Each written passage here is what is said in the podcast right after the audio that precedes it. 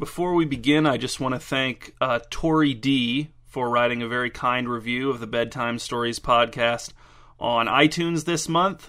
And I want to thank anyone else who rated the podcast this month and anyone who listened and recommended it to friends or acquaintances or their enemies. Thank you to all of you.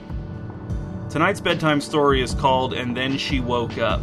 And I wrote it as an attack on a kind of story that I dislike and in so doing, I may have accidentally written uh, the very thing that I hate. So just be aware of that. Let's begin. Ashleen was in a dream.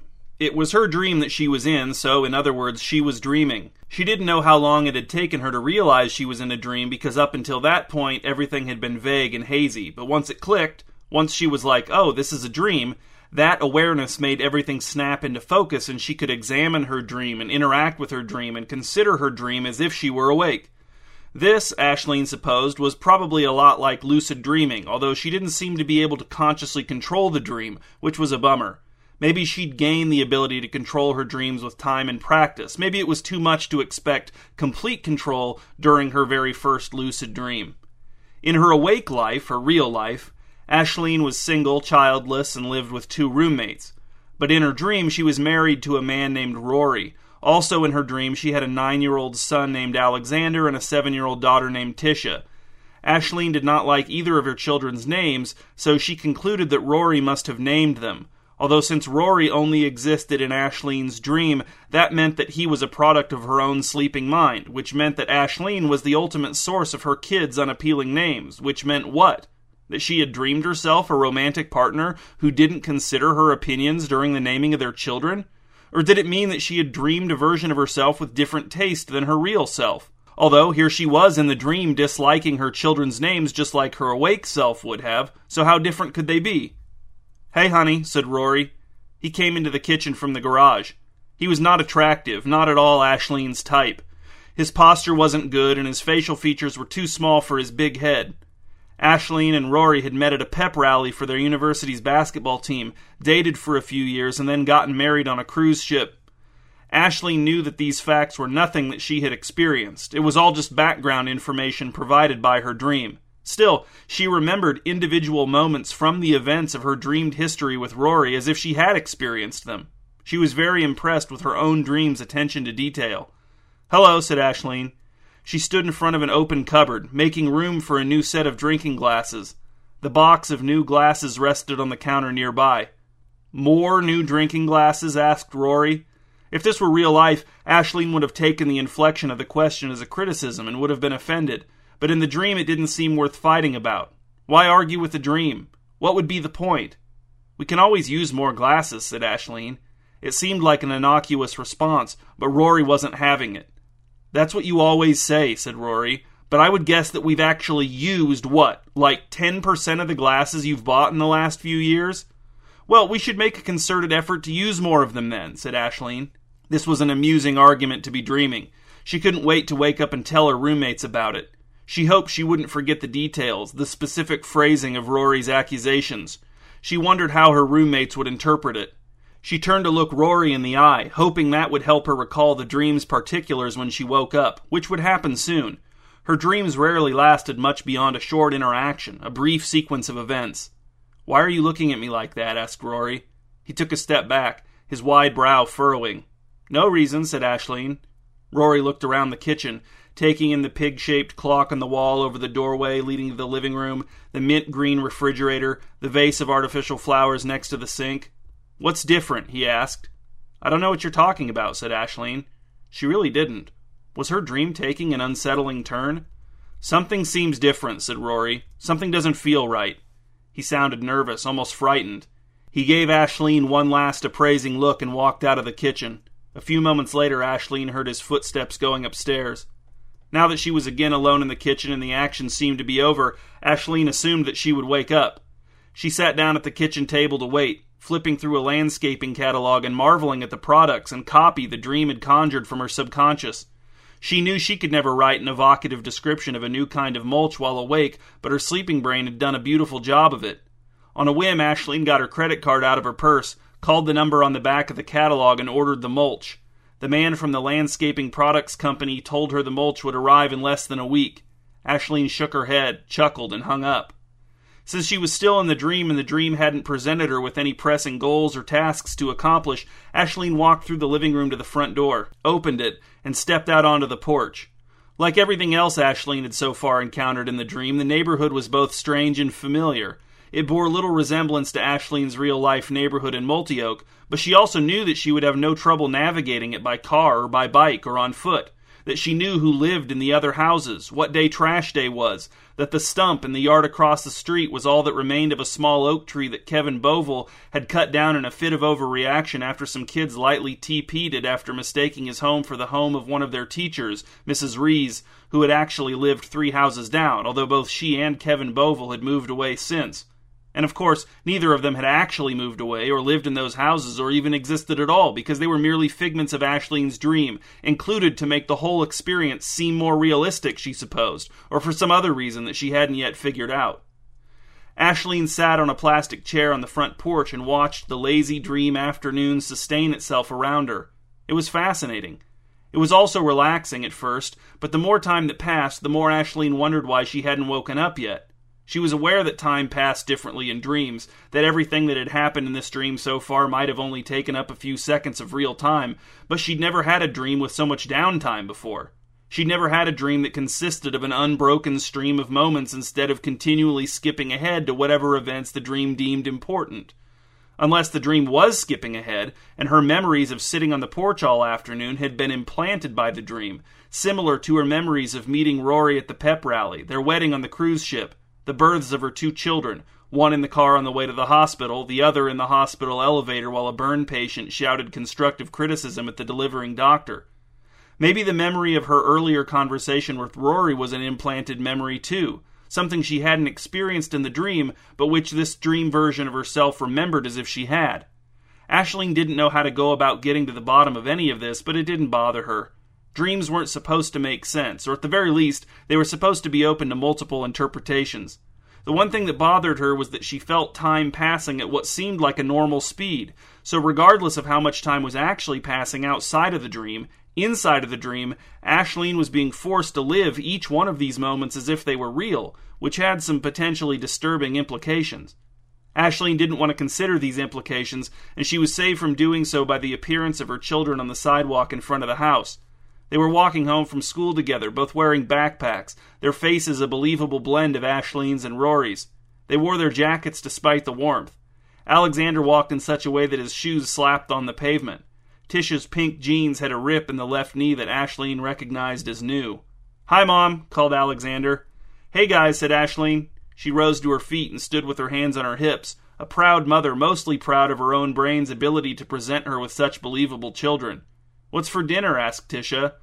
Um, I don't know, said Ashleen. You aren't making anything? asked Alexander. Isn't today supposed to be mom meal? It was only then that Ashleen realized that she should have been taking steps toward preparing dinner for her family. It was what the dream version of herself usually did with the latter part of her afternoon and the early part of her evening on Tuesdays, and it was Tuesday. Tuesdays were for mom meals. She wondered why her subconscious had cooked up something like that but she had been too caught up in contemplating the nature of her dream to perform the ritual. We're going out to eat, said Ashleen. Wherever you guys want to go. We want Gilby's, said Alexander. Right, Tisha? Tisha nodded. All right, said Ashleen. Gilby's it is. The real Multioak had no restaurants called Gilby's, but Ashleen's dream Multioak had a whole chain of Gilby's restaurants that her kids loved. Gilby's was not at all good, but Ashleen figured she owed them for not making a mom meal. And although her dream self was familiar enough with Gilby's, Ashleen was curious to check it out in her current state of awareness, if she didn't wake up first. Rory was not pleased to hear that Ashleen had promised the kids Gilby's. That place is bad. It's not clean and it's unhealthy. Why didn't you make the mom meal? He sat on the edge of the bed in his and Ashleen's bedroom to put on his sneakers. I forgot, said Ashleen. Time got away from me. You've never forgotten before, said Rory. I knew something was different. Something's going on with you. Look, said Ashleen, don't get so worked up. It doesn't matter, I promise you. What doesn't matter? asked Rory. One of his shoes was tied, one was not. All of this, said Ashleen, everything. This isn't like you, said Rory. You're acting completely different today. Rory, listen, said Ashleen. Today is all there's ever been. Right? Your memories of how I usually act aren't real. Rory looked worried. He made no move toward tying the other shoe. Are you sick? he asked. I'm dreaming all of this, said Ashleen, and I'm asleep right now. And you and the kids and this house and Mom Meals and Gilby's and Ken Boville's stump and the mulch I ordered from the catalog in the kitchen are all just details of the dream. Maybe all these details mean something, and maybe they don't, but that's why I don't care if the kids eat Gilby's tonight, or for every meal. When I wake up, which could happen at any moment, you'll all be gone. Rory gave Ashleen a sober look. You need to see Dr. Parkledge again, tomorrow. Ashleen laughed.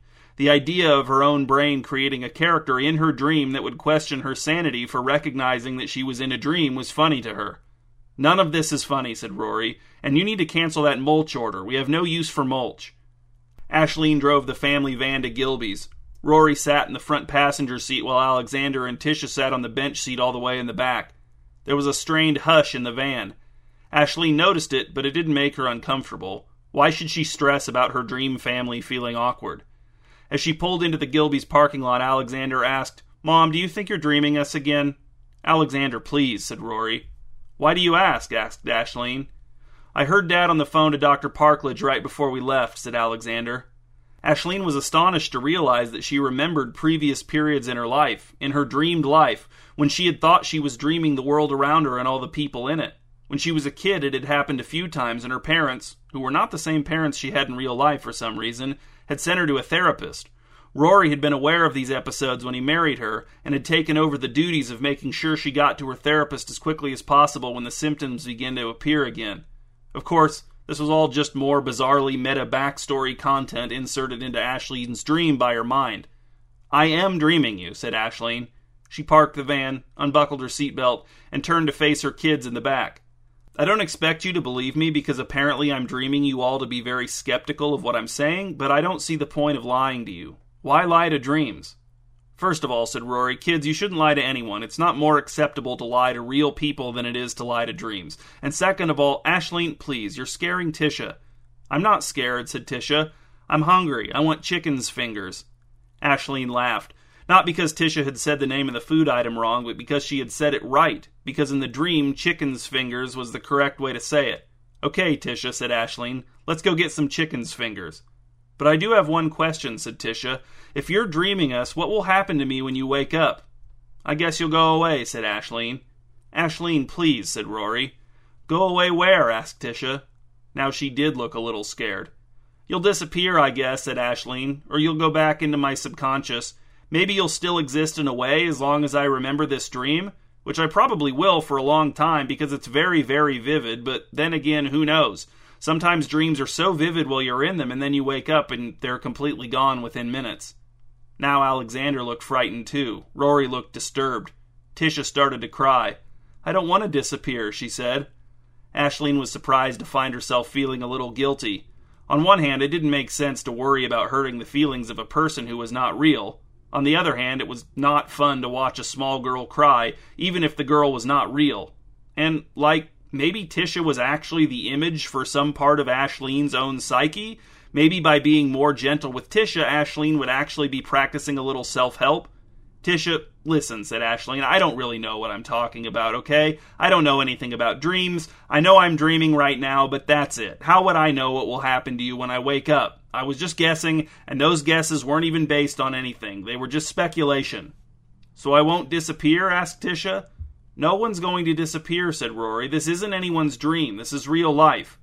Um, it is a dream, said Ashleen. It's my dream. That said, I do feel hungry like in real life, so let's eat so I can get some Gilby's in me while I have the chance. When I wake up, I'll never be able to taste it again. That night, as Ashleen lay in bed next to Rory, she was surprised to find herself feeling sleepy. People don't sleep in dreams, do they? She'd heard of dreams within dreams where people dreamed they woke up from a dream only to find themselves still dreaming, but she'd never heard of anyone going to sleep in a dream. This was probably a sign that she was about to wake up. She would drift off, here in her dreamed bed, and then wake up in the real world. Rory snored next to Ashleen, so she knew he wouldn't hear her when, right before she nodded off, she whispered, and then she woke up. The next morning, when Ashleen woke up, she hadn't woken up. She woke up in the dream, but not in the real world. This puzzled her. If she wasn't going to wake up as a result of going to sleep in the dream, then when was she going to wake up? Not sure what else to do, Ashleen helped Rory get the kids ready for school, sent them on their way, and then saw Rory off to work as well. As he headed out the kitchen door to the garage, he stopped and said, Your appointment is at 1, Ashleen. You're going, right? You promise? Sure, yes, said Ashleen. I'll go, I'm curious. Curious about what? asked Rory.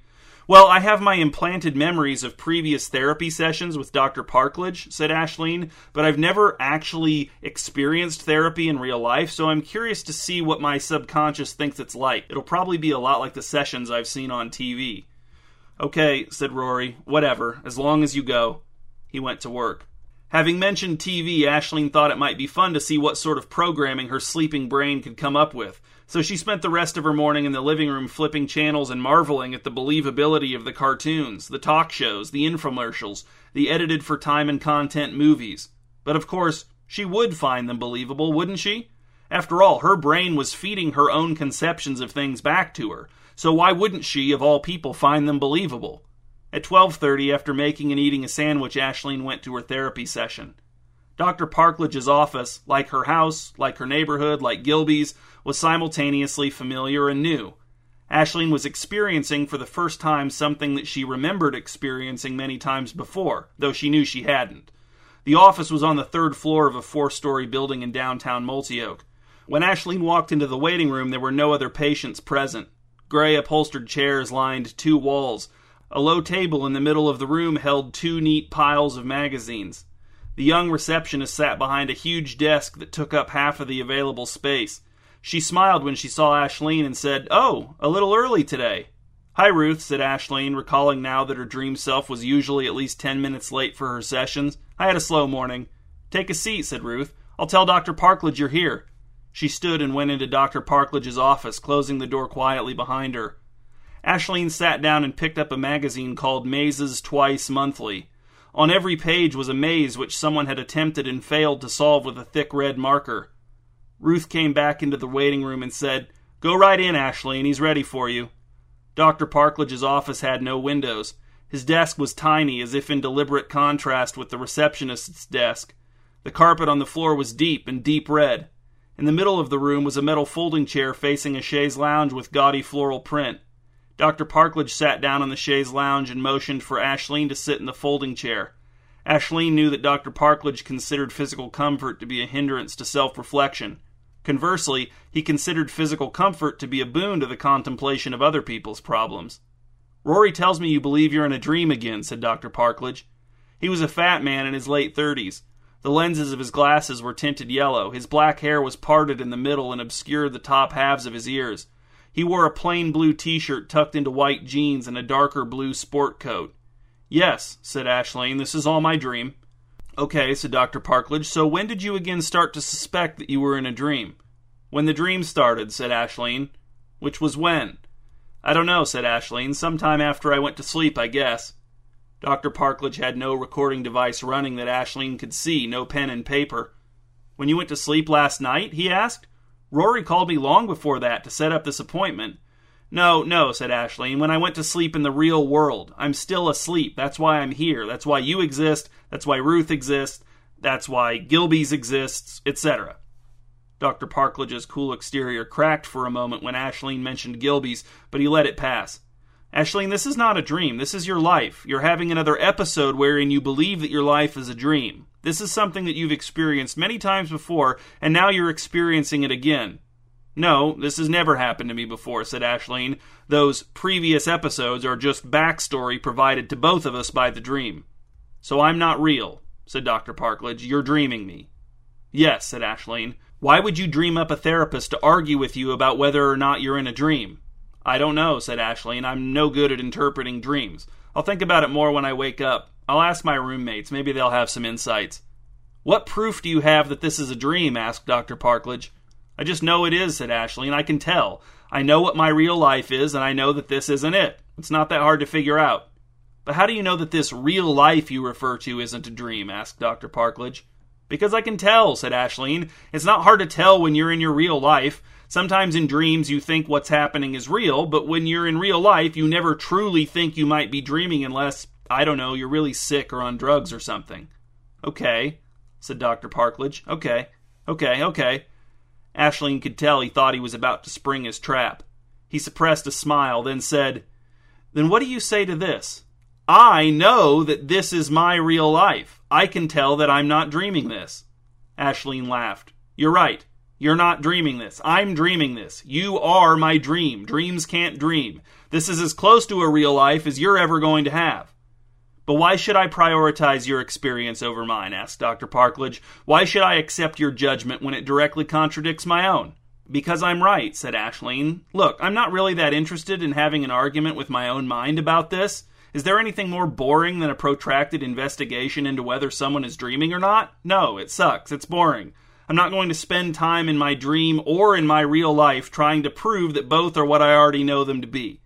So tell me this, said Dr. Parkledge. Has anything happened so far in what you believe to be your dream that you would call dreamlike? Uh, yes, said Ashleen. I have a totally different personal history in here. I have a husband. I have kids. I have a totally different house. Multi Oak looks nothing like the real Multi Oak. None of the TV shows I watched this morning actually exist. None of the magazines in your waiting room actually exist. Husbands are dreamlike? asked Dr. Parkledge. The magazines in my waiting room are dreamlike? Yes, those specific ones are, said Ashleen. Let's take a different approach, said Dr. Parkledge. Think back to what you think of as your real life. Has anything dreamlike ever happened there? Yes, said Ashleen. The incident leapt to the front of her mind. It had nagged at her to varying degrees for the last sixteen years of her life. Maybe finally dealing with the incident was what this dream was about? Maybe that's why this was happening to her? She decided to go with it. I was 10 years old, said Ashleen. It was a Saturday afternoon, and my mom and I were the only ones at home. I was playing on the floor of my bedroom with my door open. Just outside of my bedroom door, there was a closet. I could see the closet door from where I was on the floor of my room. As I was playing, I saw something out of the corner of my eye. I looked up and saw my mom watching me. She had a loving look in her eyes. She looked very proud of me. When she saw me look at her, she gave me a little wave, then turned, opened the closet door, stepped into the closet, and closed the door behind her. I was shocked because I couldn't think of any reason that my mom would have for going all the way into the closet, but I thought maybe it was some kind of game she wanted to play with me, so I got up and went to the closet and opened it up, but she wasn't in there. It was just a normal closet with some junk in it, a vacuum cleaner, a box of gift wrap. I was confused, then disturbed. I heard movement down the hall in the kitchen, so I went to see who it was, and it was my mom. She was in there filling ice cube trays at the sink. I just stood there and stared at her, and she must have felt me staring because she turned and looked at me and asked me what was wrong, but I just shrugged and said nothing and went back to my room. I tried my best to go back to playing so I could forget about what I'd just seen, but it didn't work. And I've never forgotten about it. I know I saw it, but I also know it couldn't have happened, that something was wrong. You see, said Dr. Parkledge, that kind of thing could only happen in a dream. Don't you see how that experience shows that the other life, the one you think of as your real life, is the dream? No, said Ashleen, this is the dream. But has anything like that happened to you in here? In what you think of as the dream? Has anything impossible happened? Anything so strange, so unreal? It's all unreal, said Ashleen. It's all strange. You know what I mean, said Dr. Parkledge. Yes, I know what you mean, said Ashleen, but this is so, so, so tedious. She stood up. I'm going to consider my curiosity satisfied. I will not be coming back for any more sessions. That would be a mistake, said Dr. Parkledge. He did not stand up. He looked at Ashleen with a sort of stern disappointment that did not work on her because she could not care less about disappointing a dream. And then she woke up, said Ashleen. That evening, when Ashleen told Rory that she still believed that she was in a dream and that she would not be seeing Dr. Parkledge anymore, he got upset. So we just have to live with this. Me, Alexander, and Tisha all just have to put up with you believing that this is all a dream, that we're all just a product of your subconscious, as is everyone and everything that we care about, that we have no control over anything we say or do, that nothing we say or do or experience or feel has any meaning. Sure, it has meaning, said Ashleen, but only for me. I'm your real husband, said Rory. I'm not your dream husband. You can say that again, said Ashleen. She laughed. I want a divorce, said Rory. That's fine, said Ashleen. That night in bed, she heard Rory crying softly, but trying to hide it from her. She didn't comment on it. Instead, she got up and went to the kitchen for a drink of something. But on the way to the kitchen, it occurred to her that since this was only a dream, she could try cigarettes without worrying about the long term health risks. So she drove to a nearby convenience store in her slippers and purchased a pack of cigarettes and a lighter. She got back into the car, rolled down the window, and smoked a cigarette in the convenience store parking lot. She knew she was only finding out what her own brain thought smoking a cigarette was like, but in a way, that was probably better than real cigarettes because she had always been drawn to them despite knowing they were bad for her. So her brain was basing this dreamed experience of smoking a cigarette on her instinctive positive impression of cigarettes. The cigarette tasted nice, and Ashleen felt cool sitting in the car in the parking lot in her pajamas and slippers, eyes narrowed, observing the low level activity all around her in this corner of her dream. As she lit her second cigarette, Ashleen saw a man in a heavy coat walk up to the front door of the convenience store, lean forward so that his forehead rested against the glass, transform into a statue of ice, topple backward, shatter on the pavement, and then melt into a puddle. Two other men in the parking lot wandered over to the puddle, got down on their hands and knees, and lapped at it with their tongues like nervous deer at a stream in the woods, pausing every few seconds to look around as if a predator might be lurking nearby, eager to take advantage of their own eagerness to get a drink. Ashleen was not disturbed in the slightest. Why should she be? She was in a dream. Anything could happen in a dream. Was what she had just witnessed objectively weirder than the event from her childhood when she saw her mom walk into the closet? She supposed so. But that had happened in real life. There was no explanation for it, and there never would or could be. She would always have to live with the doubt and confusion that incident had allowed into her life. Even if she ever forgot the incident itself, the doubt and confusion would remain. But this? This scene in the convenience store parking lot? How could it possibly harm her in any way? It was just a dream. And sure, she could go back to Dr. Parkledge's office tomorrow and tell him all about what she'd just witnessed, but why bother? It hadn't confirmed to her that she was in a dream. She already knew that. And why go out of her way to convince someone who wasn't real? Even if she could make him believe her, it would be such a boring conversation. The quest to distinguish dream from reality was the worst of all possible quests, and Ashleen would not participate in it in any way. Besides, she felt sure she'd wake up before tomorrow dawned in her dream. As Ashleen drove home from the convenience store, a dump truck blew through a red light and smashed into her car. As she saw the truck bearing down on her, Ashleen smiled to herself. Of course, of course. And then she woke up, she said to herself, right before impact. Miraculously, despite the car around her being annihilated, Ashleen escaped from the accident with only a few broken bones. The doctors at the hospital told her how lucky she was, but she did not feel lucky because she was still in the dream.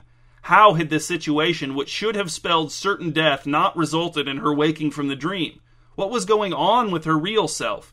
Had she been drugged? Was she in a coma?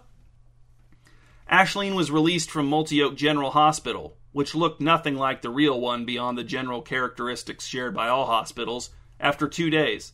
She and Rory got divorced. Ashleen moved into an apartment on the other side of Multi Oak, closer to where Dalset would have been if it had existed in this dream, which it did not. In its place, there was a small town called Hot Water. The town sign said, Now you're in hot water. It was only a 20 minute drive to Hot Water from Ashleen's apartment, so she sometimes went there to eat at a diner called Seated Eating. She never got a job, but her credit card always worked whenever she used it, so she appreciated that convenience provided by her dream. If it was going to take so long to wake up, at least she didn't have to spend huge chunks of her time doing something as pointless as going to work. Not that everything else she did wasn't inherently pointless considering the circumstances, but answering phones or waiting tables or fixing cars for rent money so she wouldn't have to have a dream that felt like literal years wherein she was homeless would have been extra awful. Ashleen spent a lot of time reading novels, watching movies, watching TV. She liked all of these things in real life too, but knowing that her brain had somehow produced everything she read or saw was the closest she could come to feeling real stimulation in her dream. Sometimes she would encounter something so good that she would tell herself that when she woke up, she would start writing a book or a screenplay since she clearly had serious talent packed away somewhere inside of her. But sometimes she would read or see something really bad and decide that it might be best not to throw herself into creative pursuits when she woke up because she might only succeed in embarrassing herself. Like maybe the talent was too well hidden and only her subconscious could access it. But good or bad, she was always fascinated with her own mind's capacity for surprising her with an unexpected line or a plot twist. She even had to use a dictionary on occasion to look up words she encountered in certain books. How that worked, she had no idea. Her dream life outside of the art she consumed was typically less interesting. Once Ashleen got used to the high level of detail and confirmed that pretty much all of the elements of real life were accounted for, but that they were just arranged differently than they were in her real life, Ashleen felt less and less compelled to examine them. Encountering the people who populated her dream life had some initial appeal until Ashleen realized that there was no material difference between the people walking around outside of her apartment and the characters in the books, movies, and TV shows. They were all equally made up by her own subconscious, but she didn't have to interact with the characters in the books, movies, and TV shows. She didn't have to argue with them, answer their questions, repeat herself when they misheard her, or deal with their reactions to what they improperly perceived to be her rudeness. Ashleen did not think it possible to be rude to a dream. She liked her kids, though. She knew they were only dreams, but still, she liked them. After the divorce, they had made an effort to stay in her life. They had begged Rory to be able to see Ashleen regularly, so they came and stayed with her at her apartment every other weekend. Rory explained to her that he'd decided that the kids having a mother who believed she was dreaming their existence was better than not having a mother at all. And the fact that she was dreaming the lives of her children didn't come up much when they stayed over. It was not a subject that any of them enjoyed discussing. Mostly, the three of them, Ashleen, Alexander, and Tisha, just marathoned movies and ate junk food together. Ashleen went from not minding their visits to enjoying their visits to looking forward to their visits. She wondered if this was because of a maternal instinct, if the mere fact that these dreams were functioning in the roles of her children was enough to trigger Ashleen's affection toward them. And, like, she had birthed them. Not in the car on the way to the hospital or in the elevator at the hospital like her ready made memories tried to tell her, but still, the kids had come from her. And while everyone else in her dream had too, these were the only two people in her dream who acted like they'd come from her. These were the only two people in her dream who thought of themselves as products of Ashleen. And wasn't it true that in her real life, Ashleen had felt affection for fictional characters, even characters that she only got to know over the period of an hour and a half? Sometimes even less in the case of guest characters on TV shows who only appeared in one episode. So why wouldn't it be possible, even likely, for her to feel affection for her dreamed kids, who she spent hours and hours and hours of pleasant time with, and who were also manifestations of elements found in the depths of her brain, or the depths of her heart, or, why not, the depths of her soul?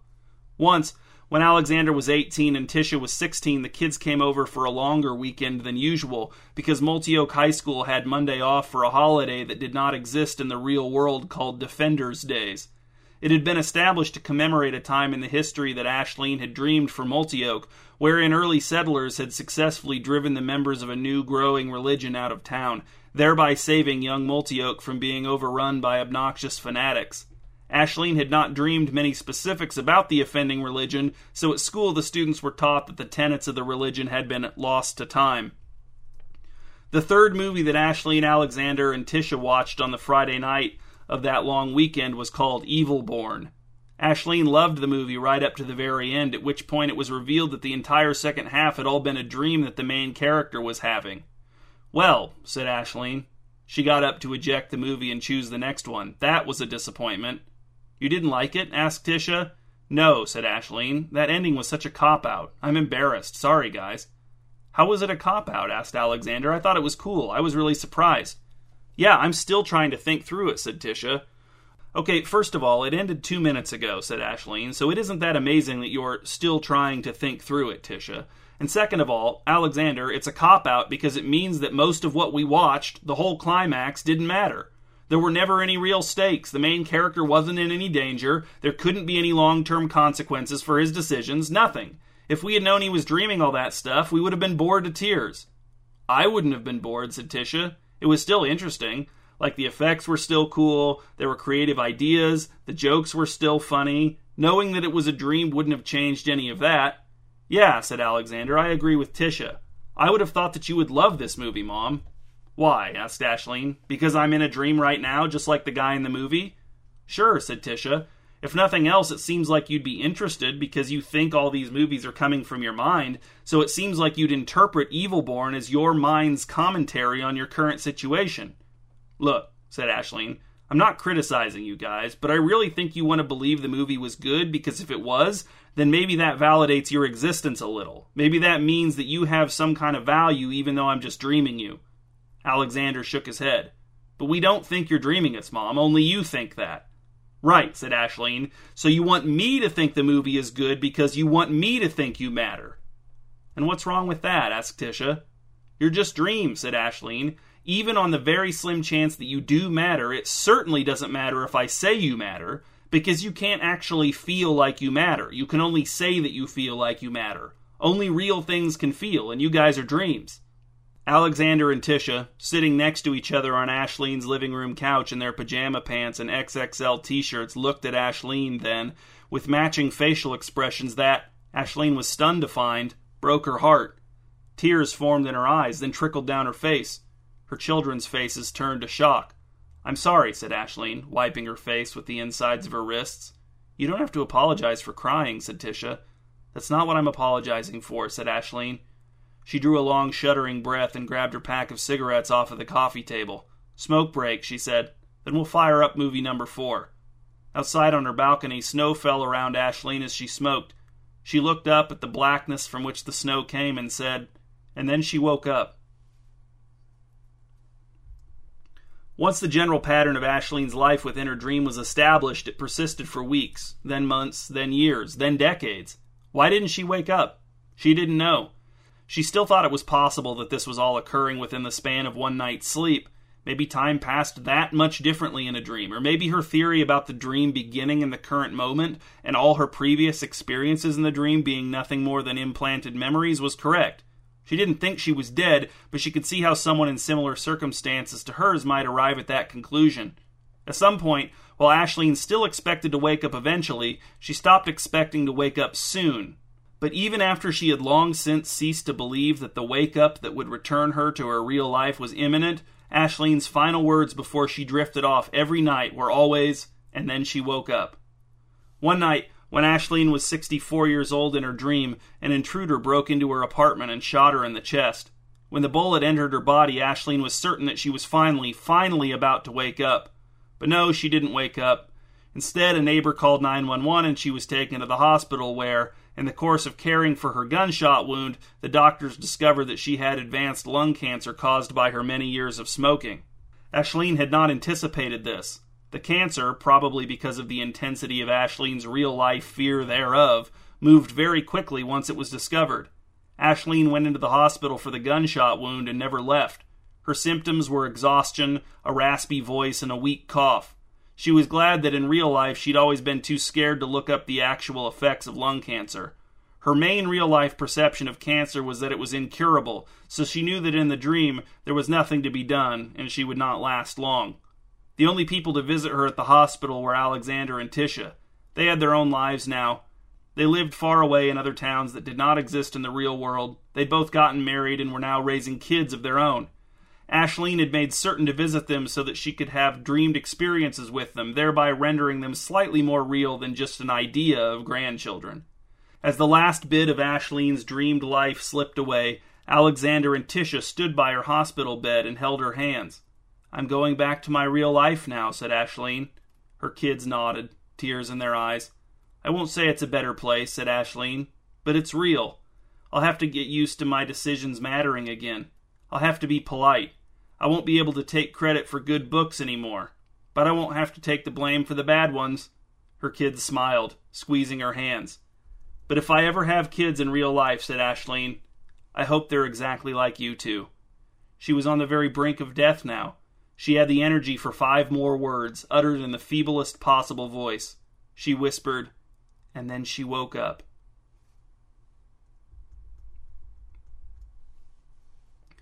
Ashleen found herself in heaven, but it was not real life heaven. Ashleen was dreaming this heaven. Her dreamed death by lung cancer had not caused her to wake up in real life. It had only caused her to pass on to her dreamed version of heaven, which was not impressive. In fact, it appeared to be a significant step down from even her dreamed version of Multioak, which had been better than the real life Multioak in very few respects, if any. Ashleen had never been to a real heaven with which to compare her dreamed heaven, but she had to imagine that the gap between the two was very, very wide. She was inside an enormous beige colored dome, the ceiling miles above her, the sides miles away in all directions. The floor of the dome was covered with green astroturf and divided into rectangles of different dimensions by white knee high fences. Inside of these rectangles, groups of three or four peaceful looking people played croquet. Some wore sweaters.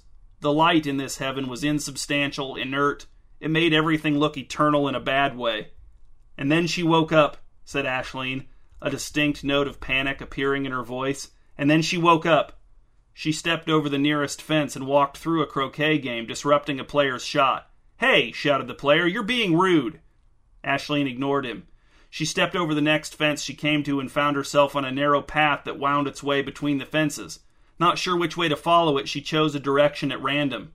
As she walked, some of the croquet players would hail her, telling her they'd just finished a game and had room for one more, but Ashleen would not look at them. She was not going to be a part of this. She had, without even realizing she was doing it, surrendered to her dream life, giving into the seduction of a life lived without the pressure of meeting expectations, contributing to society, doing good, being good, leaving a legacy, and so on.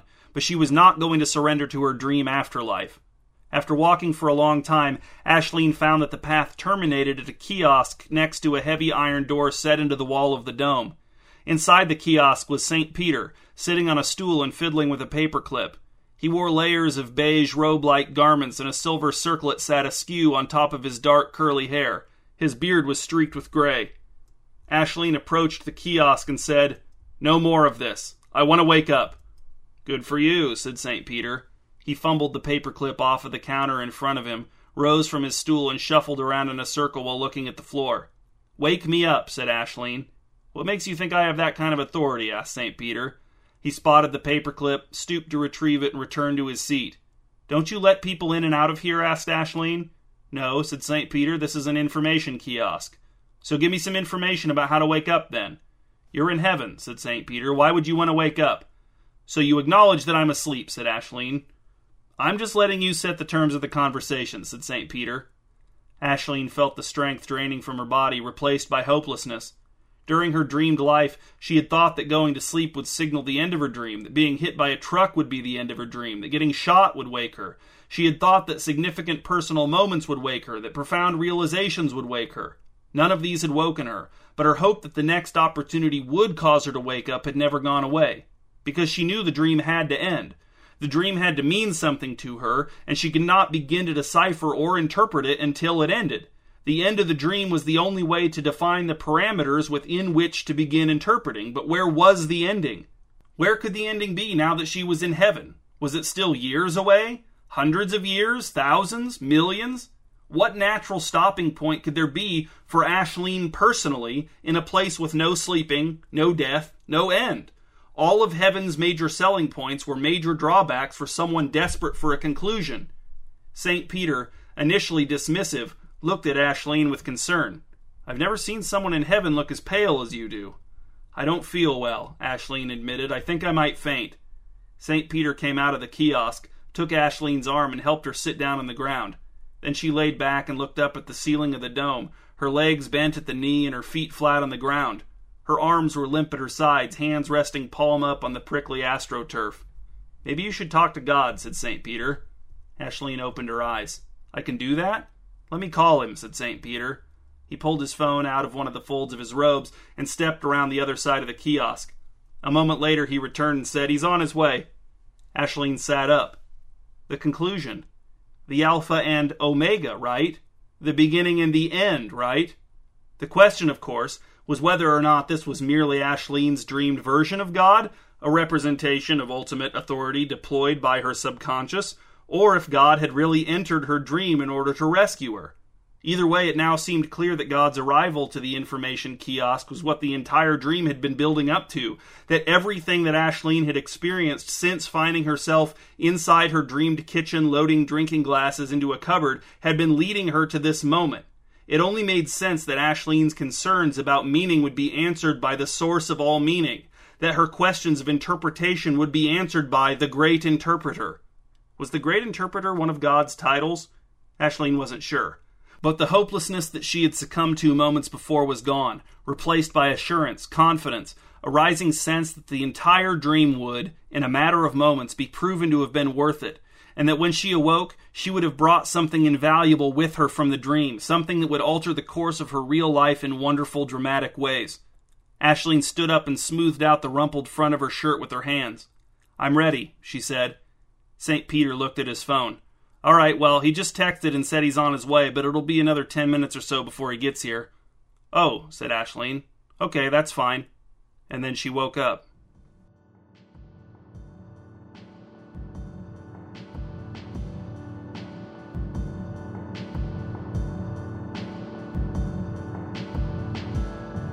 I'm Adam Drent. Thanks for listening to this bedtime story. Please rate and review this podcast on iTunes. And if you want to read bedtime stories and answer discussion questions, you can do so at www.hugepop.com. There you can also find links to One Man's World and the music I make as the Mispronouncer. I also have another podcast about the outdoors that I make with my friends called Out of All Doors. It's also on iTunes. If you want to get in touch with me, email me at adamdrent at gmail.com or text me at 574 518 1983. I'd love to hear from you. I'll be back in around a month with another bedtime story.